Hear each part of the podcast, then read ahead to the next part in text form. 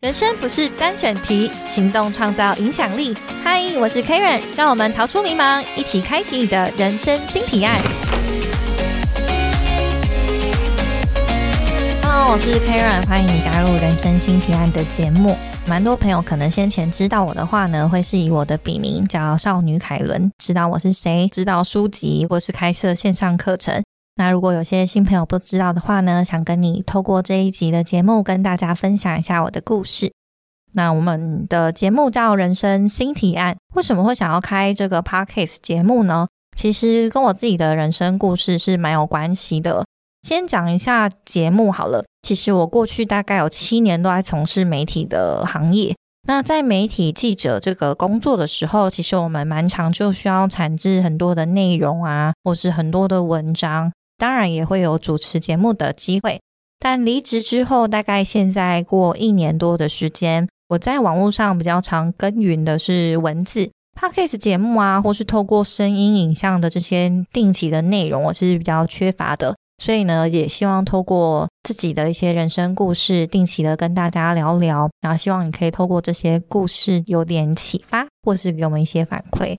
好，那我自己的背景故事会蛮特别的。我是一个身份非常多元，然后可能人生经历比较特殊的一个人。先讲一下我自己的家庭背景故事。我是一个单亲家庭出生的小孩，爸妈他们在我出生之前就离婚了。那也就等于，诶，我一出生有记忆以来啊，我妈妈就一个人要带着三个小孩去工作。也就是说，他当然没有办法出外工作嘛，所以他就自己创业。创业的项目就又很多元，比如说可能像是做家庭代工。这个家庭代工呢，又比较不像是说很温和的家庭代工，因为大家可能听到家庭代工，可能会想说，哎，包纸盒啊，或者是贴贴纸，类似这样。那我们家庭代工是去工厂批货，然后来做一些机器的电脑零件组装。所以呢，我们家小时候的环境其实就是有点像是工厂，然后黑黑暗暗的机器啊，很嘈杂的环境。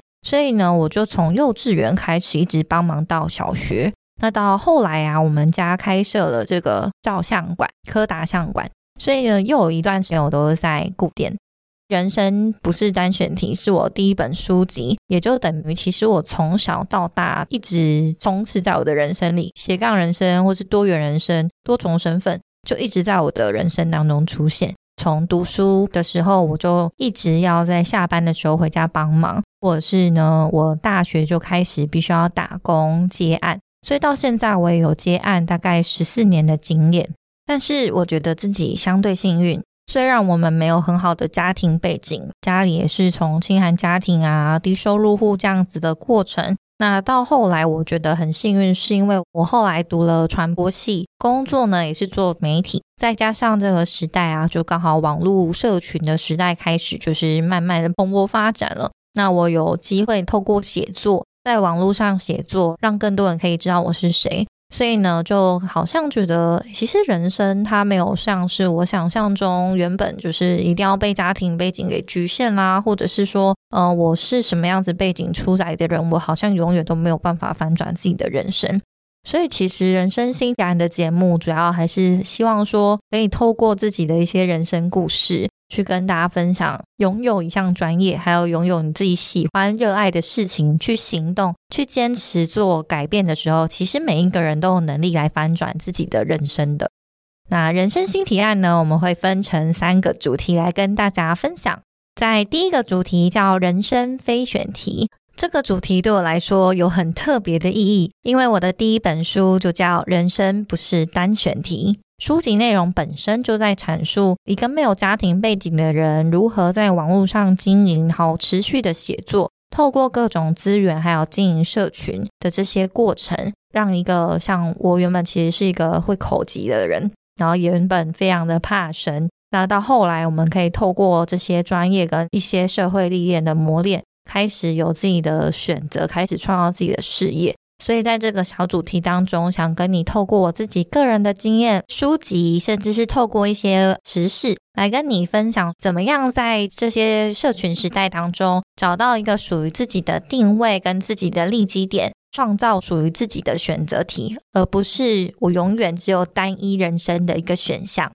那第二个主题是斜杠新人生，在这个主题中，主要会跟你分享如何斜杠，陪你一起踏出斜杠的第一步。因为我从小到大就是非常的斜杠，我的求学历程就是读书加工作，那大学也是读书、工作，再帮忙家里，所以有非常非常多不同的经验。正职工作之后呢，我又有了很多的身份，比如说我可能白天当记者。晚上呢，会去当人家的写手啊，或者是我们会去做一些研究。那我们原本接案的类型，或者是经营副业类型，非常非常的复杂跟多元，找不到自己的定位。但后来呢，慢慢的收敛，发现自己的写作可能还蛮有特色，或者是稍微有比别人有特点一些些，所以呢，精进了写作。那这个斜杠新人生就想跟你分享，我是如何从。一开始可能接案一篇稿费是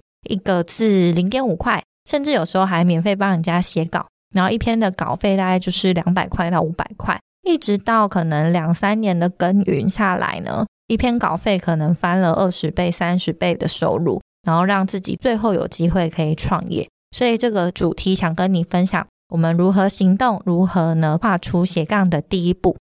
最后一个主题是梦想提案式。在经历过斜杠这么多年之后啊，我终于在去年的时候下定决心要好好的创业了，就是只选择一条路试试看，然后专精开创自己的人生。原本其实我也是在想说，我可能不需要离职，我可能继续这样子斜杠也是可以的。但是呢，我希望给自己有更大的愿景，或是有更大的能力，可以为自己创造未来更长远的事业，或者有更多的机会。所以呢，在梦想提案室，我们会邀请其他的创业家，甚至是企业高管，还有呢，大家心目中觉得很棒的斜杠工作者，当做我们的来宾，透过他们的故事，一起学习拥抱失败，如何享受成功的方法。这个主题呢，就希望让听众大家都知道，说其实原来人生有很多很多种生活的方式，工作的方式，不要被自己局限在现状。每一个人其实都有机会来开拓自己的事业，或者是对于人生有新的方向、新的选择。